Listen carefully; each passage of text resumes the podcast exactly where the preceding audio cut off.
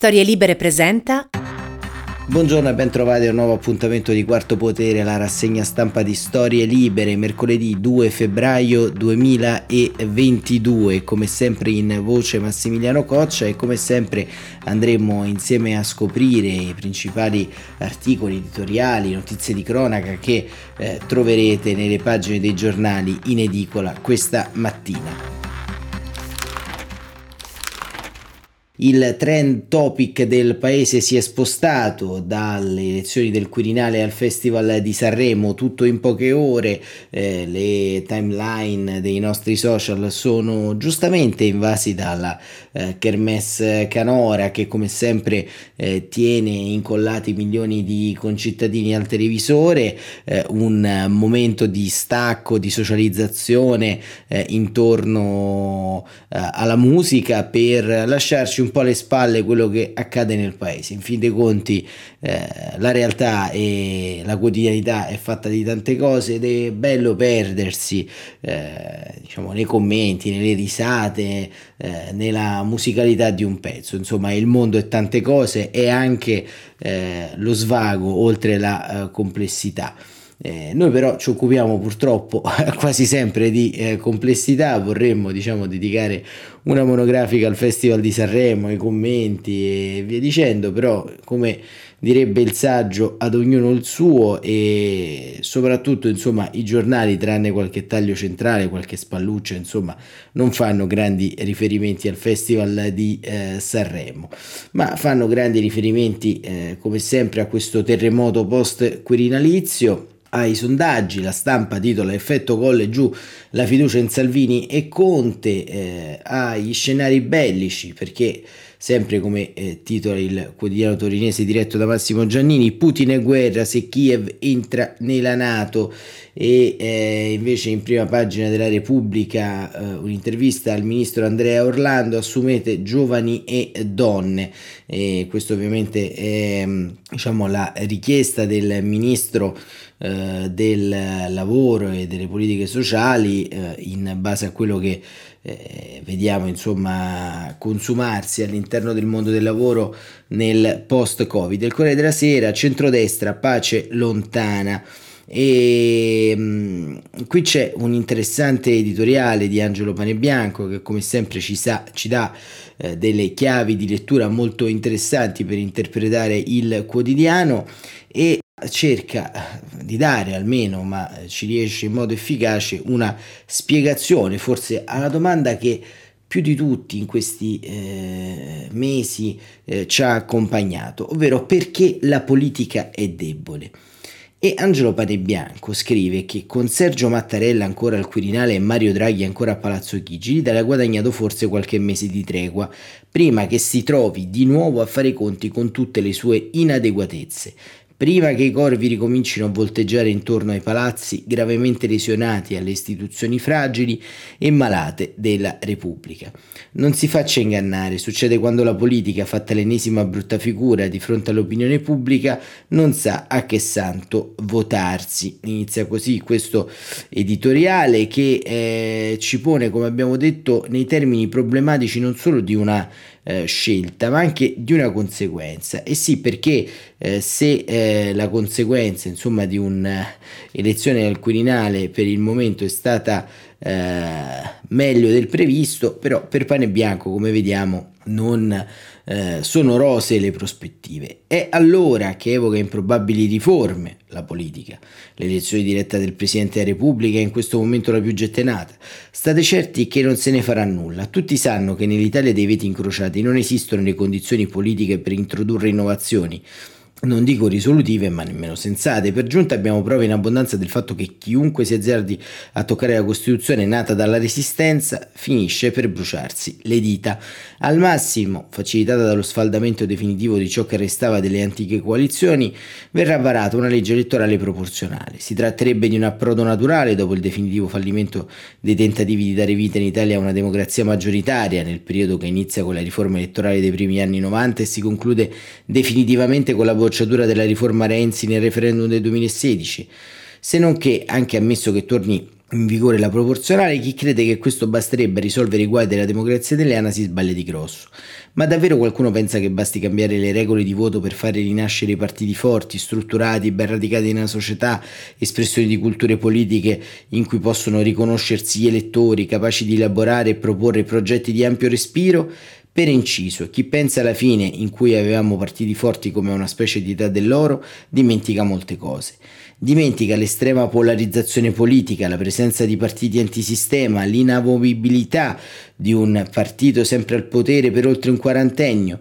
Dimentica che pur con i suoi indubbi meriti quel partito, la democrazia cristiana, occupava lo Stato, anzi era lo Stato.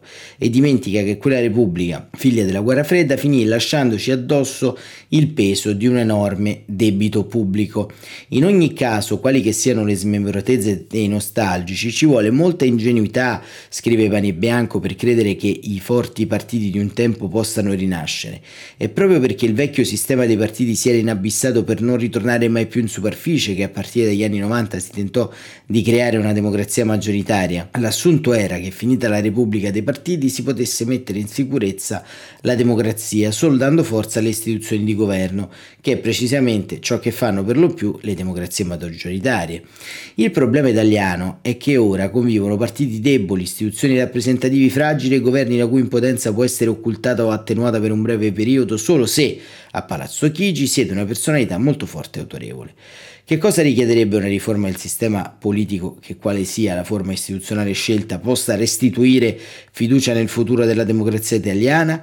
Richiederebbe, dice Piano Bianco, ciò che oggi non è pensabile, una lotta senza quartiere fra una politica decisa a riprendersi le prerogative perdute e tutti quei centri istituzionali e non che proprio grazie al voto della politica partitica, alla debolezza dei partiti, hanno in questi anni guadagnato spazi e potere e che non sono disposti a rinunciarvi.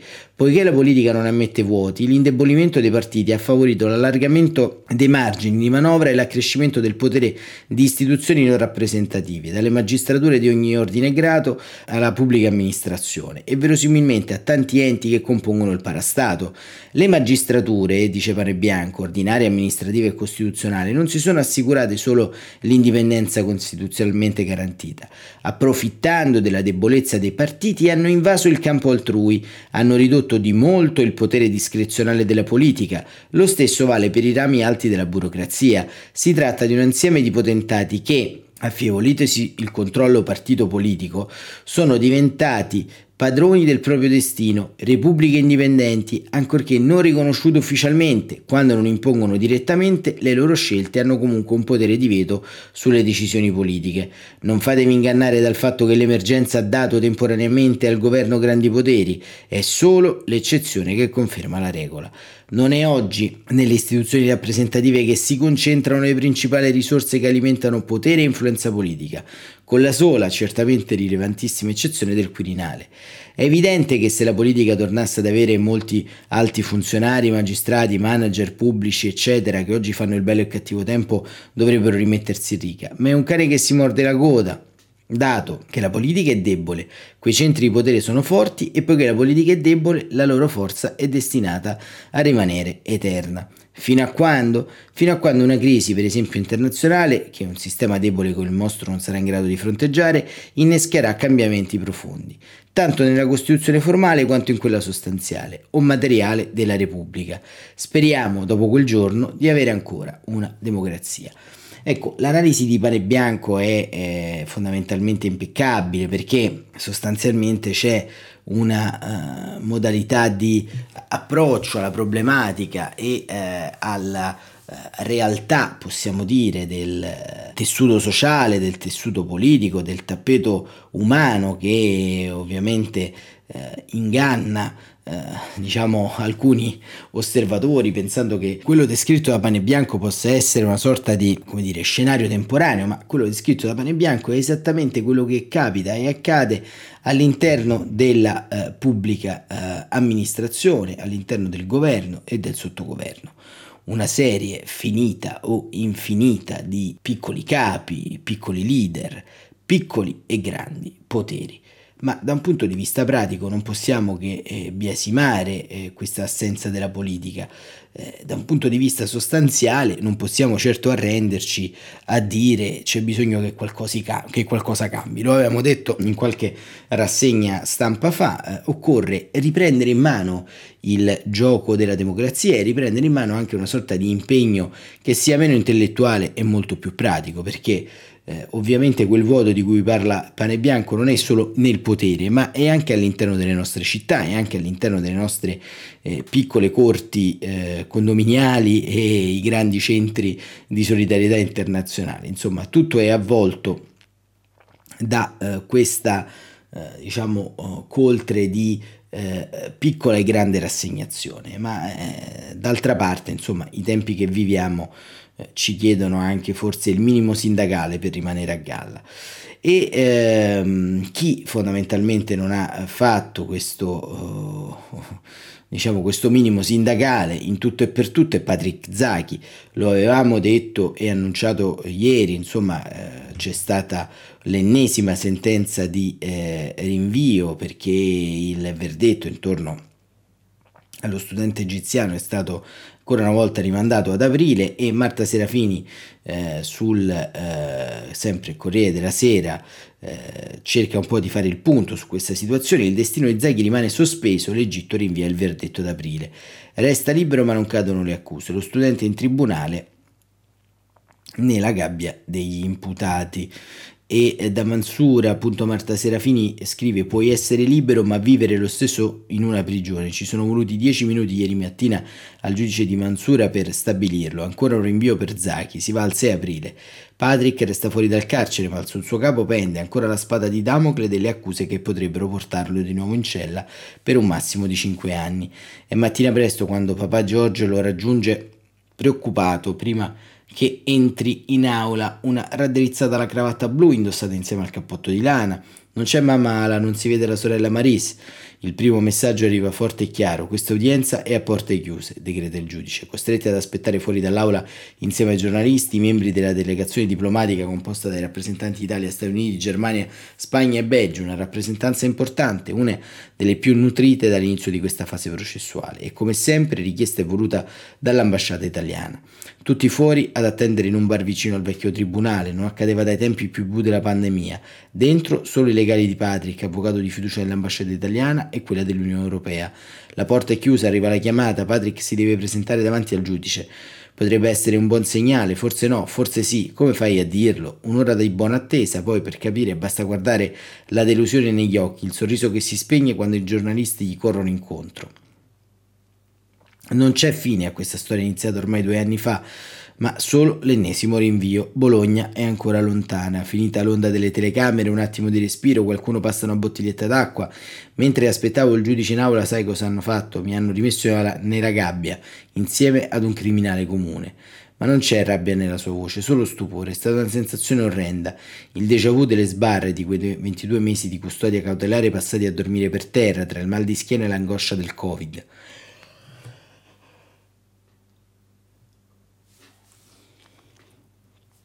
Tra il mal di schiena e l'angoscia del Covid nell'inferno del carcere di Tora. Poi la forma, ritrovata, mentre il peso oscilla sulle gambe, ma io sono sereno. Devi aspettare, Patrick, devi avere pazienza, gli dicono gli amici. Continueremo a starti al tuo fianco, scrive la professoressa Rita Ponticelli da Bologna. Va bene così, sono libero.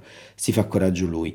Di delusione però si parla, perché i segnali almeno in parte sembravano buoni per lo studente dell'Università di Bologna e per tutti quanti quelli che si sono impegnati per lui. Su Twitter dall'Italia la protesta, un'attesa ancora enormemente lunga, dichiara Riccardo Nuredi, Amnesty International si interrompa questo ostracismo e si affermi la giustizia per lui e Giulio Reggeni, scandisce Laura Boldrini.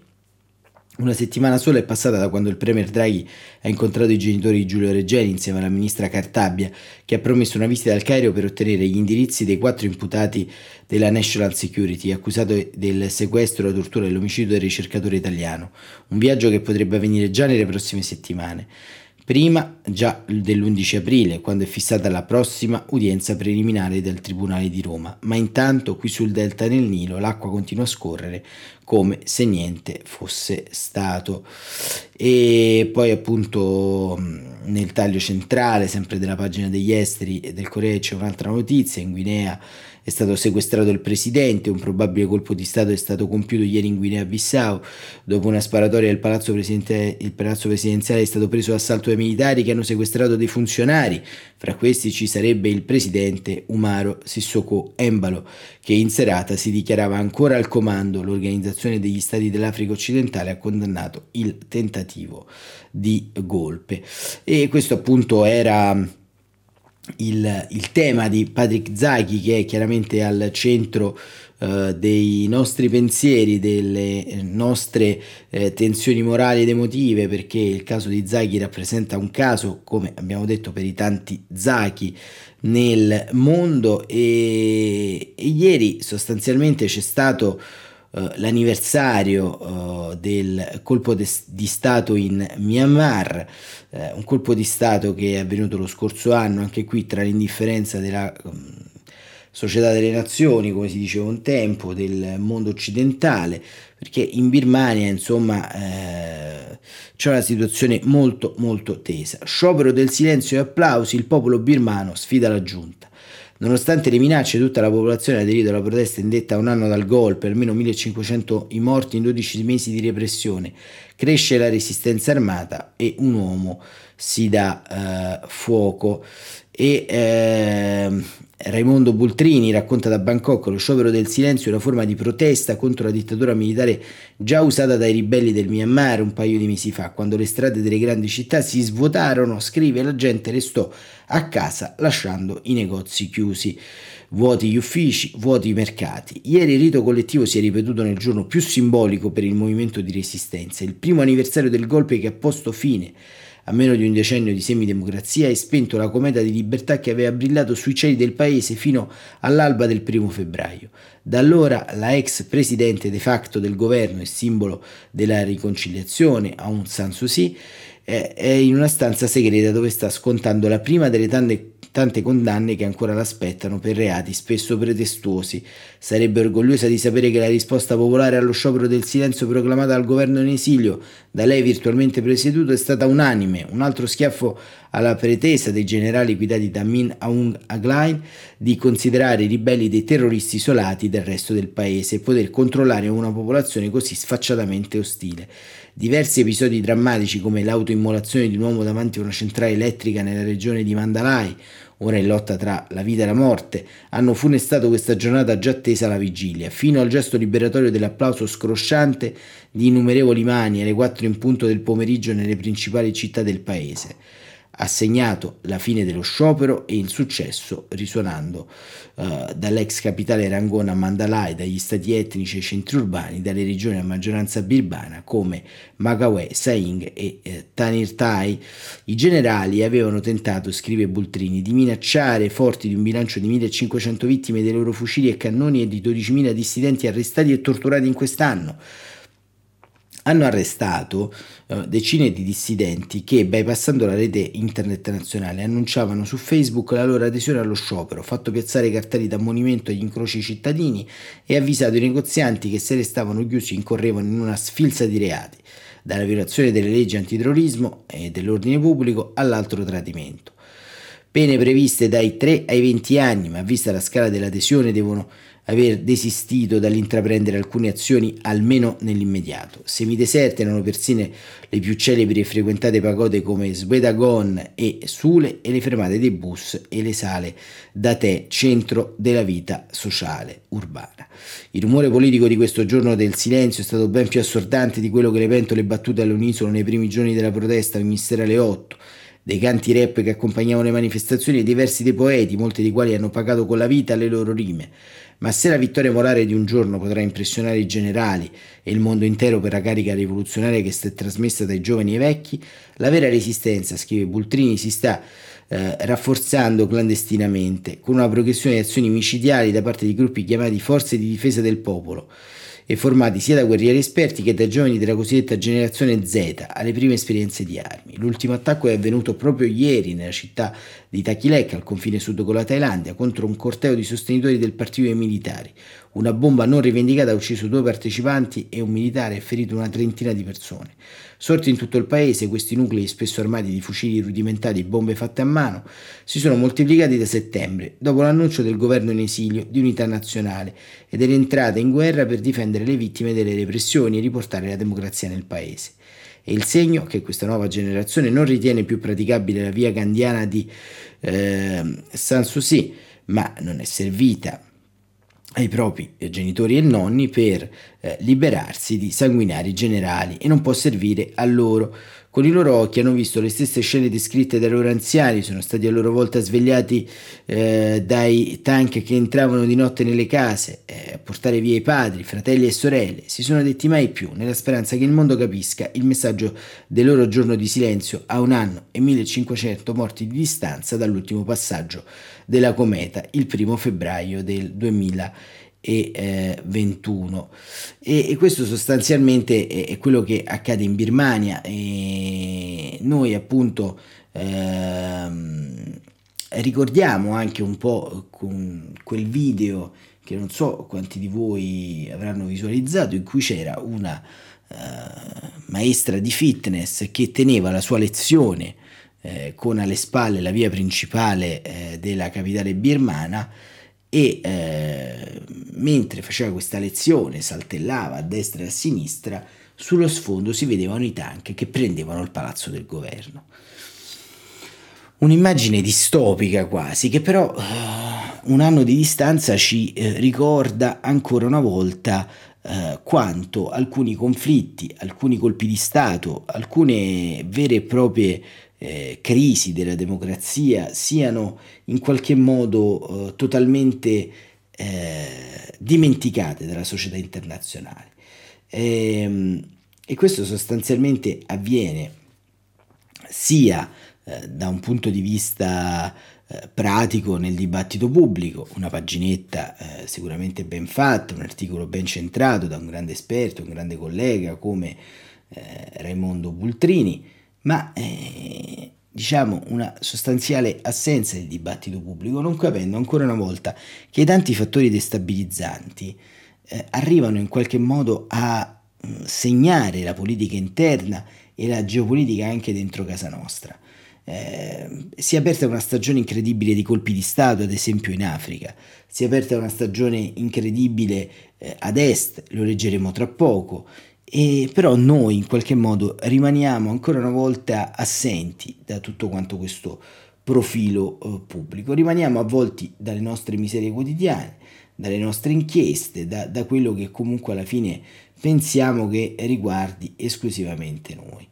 E ehm, a tal proposito, sempre per rimanere in eh, clima appunto di esteri, sulla stampa nel taglio centrale abbiamo detto in apertura c'è appunto il, eh, il, richiamo insomma, a quello che sta avvenendo eh, in Ucraina. Putin è guerra se Kiev entra nella Nato e ne scrive Letizia Tortello a pagina 2 e scrive torna per la prima volta davanti ai microfoni dopo settimane Vladimir Putin l'occasione della visita del premier ungherese Orban accorso a Mosca per fare da pacificatore tra l'Unione Europea e la Russia, rompe il silenzio, Putin nega le accuse occidentali di pianificare un'invasione in Ucraina, poi non si lascia sfuggire l'occasione di attaccare a tutto campo gli Stati Uniti, con una semplice domanda da stratega militare.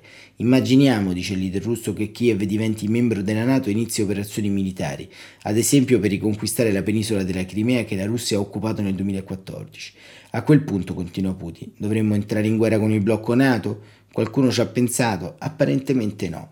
Come dire che gli Stati Uniti sembrano, ma non sono eh, a suo modo di vedere così interessati alla sicurezza dell'Ucraina. Il loro compito principale è contenere lo sviluppo della Russia, dice il leader. Eh, punto.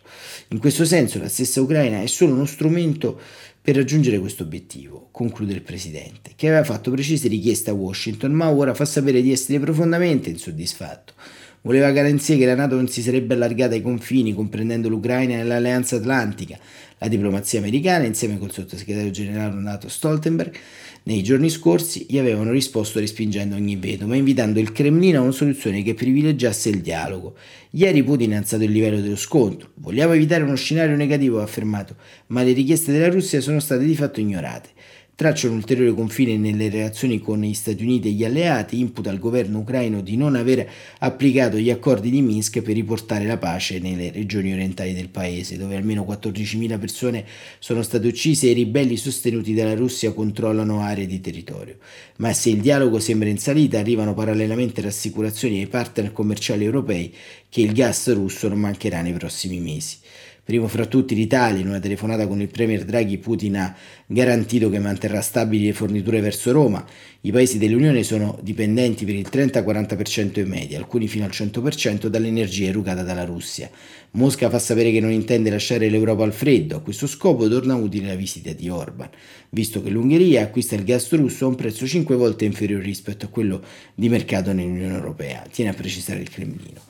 Il contratto con Budapest è a lunga scadenza fino al 2036, un suggerimento operato agli altri governi del continente a sottoscrivere accordi duraturi per favorire le proprie aziende. È il britannico Boris Johnson il primo a reagire alle provocazioni da Kiev, dove è volato per manifestare solidarietà all'Ucraina e riunire l'Occidente contro il pericolo di un'invasione russa. Avverte che le sanzioni contro Mosca sono pronte e che una guerra sarebbe disastrosa e coinvolgerebbe la stessa Europa. Nelle prossime settimane anche il presidente francese Macron potrebbe fare la sua parte incontrando Putin. Gli Stati Uniti continuano a spingere sul cammino di de-escalation, come ha spiegato ieri al telefono il segretario di Stato Blinken, al suo omologo russo Lavrov, perché un'invasione dell'Ucraina sarebbe accolta con conseguenze rapide e gravi. L'auspicio di Washington, confermato alla stampa dall'incaricata d'affari americana a Kiev, Cristina Krivin, è eh, praticamente quello di eh, evitare eh, anche qui una sorta di eh, provocazione eh, continua e costante e eh, viene richiesto appunto il ritiro delle truppe e che non debba avere la possibilità di tenere una pistola a carica puntata sulla testa dell'Ucraina, minacciando la sicurezza d'Europa. Solo così, dice Kriven, potremmo parlare dei timori della sicurezza russa e nostra. Solo così il dialogo può avvenire in un'atmosfera di fiducia e non di minaccia. E poi c'è un'analisi di Anna Zafesova sulla stampa sempre molto interessante da leggere. Noi abbiamo pochi minuti ma la consigliamo perché dice lo zar ha alzato troppo la posta e non sa uscire dalla sua propaganda. E ehm, ancora qualche minuto lo dedichiamo invece ad un problema di casa nostra e diciamo perché ritorniamo un po' a parlare dei nostri guai, ma eh, per chiudere poi con un momento, a mio avviso, importante, abbastanza significativo. E, e, e questa, eh, diciamo, eh, come dire, notazione su un po' di problemi che, che ci sono, un po' tanti, e ce la riporta su domani Emiliano Fittipaldi e Giovanni Tizian perché la Guardia di Finanza va a casa di Giuseppe Conte. Nel mirino i contratti di consulenza. I militari hanno acquisito dall'ex premier fatture e consulenze fatte dal gruppo Acquamarcia, poi fallito. Indagini dai Procura di Roma anche sulle parcelle di Alpa e altri due avvocati del concordato. Allora, la vicenda è molto complessa. Noi la analizzeremo meglio domani, eh, riprenderemo anche in parte questo articolo però c'è un tema, un tema che viene sostanzialmente eluso eh, e viene eluso sia in ambito nazionale che in termini internazionali, ovvero l'assenza di diritti e dello Stato di diritto.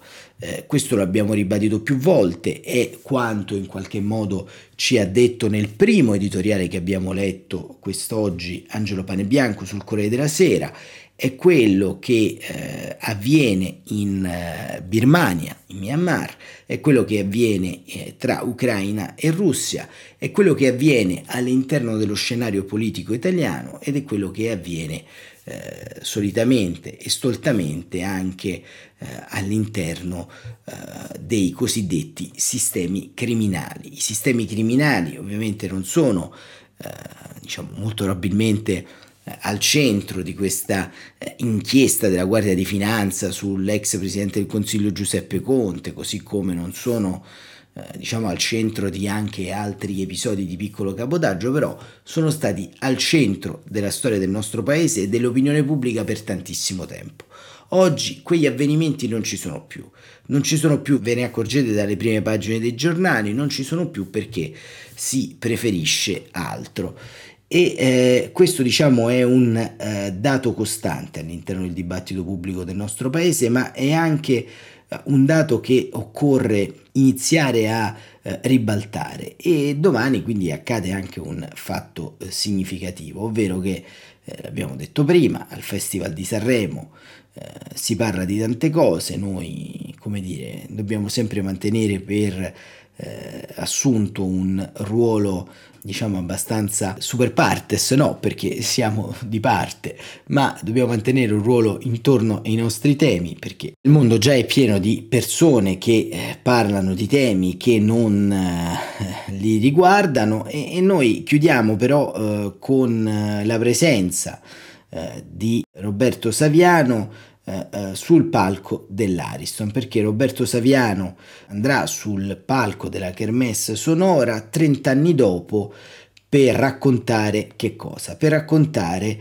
la parabola eh, umana, investigativa e politica e sociale di Paolo eh, Borsellino e Giovanni Falcone nei 30 anni sostanzialmente della loro eh, uccisione.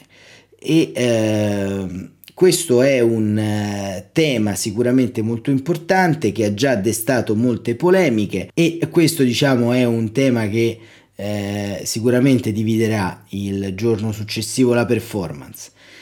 E Saviano scrive, quasi in conclusione di questo pezzo che trovate sempre su Quella della Sera, proverò a raccontare sul palco dell'Ariston come Falcone e Borsellino siano riusciti non solo a fare tutto questo, ovvero la lotta alla mafia, all'economia mafiosa e alle logiche e ai poteri eh, corrotti, scegliendo la strada del coraggio, sapendo che tutti coloro che li avevano preceduti avevano pagato con la vita l'intraprendere la stessa strada, ma mi piacerebbe essere all'altezza di un racconto sul coraggio e la capacità di scegliere. Falcone frutta le prime a essere funestato dalla tempesta degli Ether, eh, che eh, se ci fosse stato il web sarebbe stato molto probabilmente sommerso, forse perfino vinto. Un uomo della sua tempra dalle accuse, i boicottaggi, l'isolamento dei colleghi e di molta parte dei media. Proverò a ricordare che la loro resistenza riesce a respirare in noi ogni qualvolta siamo in grado di scegliere da che parte stare senza paura. E questo diciamo è un tema eh, sicuramente interessante e vedremo come eh, Roberto Saviano lo declinerà sul palco dell'Ariston. E, e però noi appunto abbiamo come sempre quotidianamente il dovere di accendere nel nostro piccolo anche quella fiammella dell'impegno civile che eh, 30 anni fa eh, questi due giudici, ma purtroppo preceduti da una scia di sangue di servitori dello Stato, ci hanno lasciato. Lo si può fare in tanti modi e lo si può fare anche, eh, come dire, essendo ripetitori di quello che eh, in qualche modo riteniamo ingiusto. La rassegna stampa di oggi ne ha portati tanti esempi, in ultimo Falcone Borsellino, Patrick Zaghi eh, e appunto tutti coloro che eh, in un modo o nell'altro abbiamo citato e, che in questo momento storico si impegnano a costruire ponti.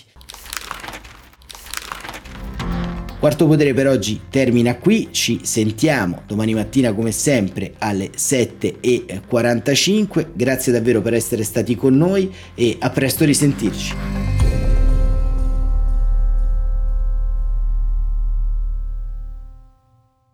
Una produzione storielibere.fm di Gianandrea Cerone e Rossana De Michele. Coordinamento editoriale Guido Guenci.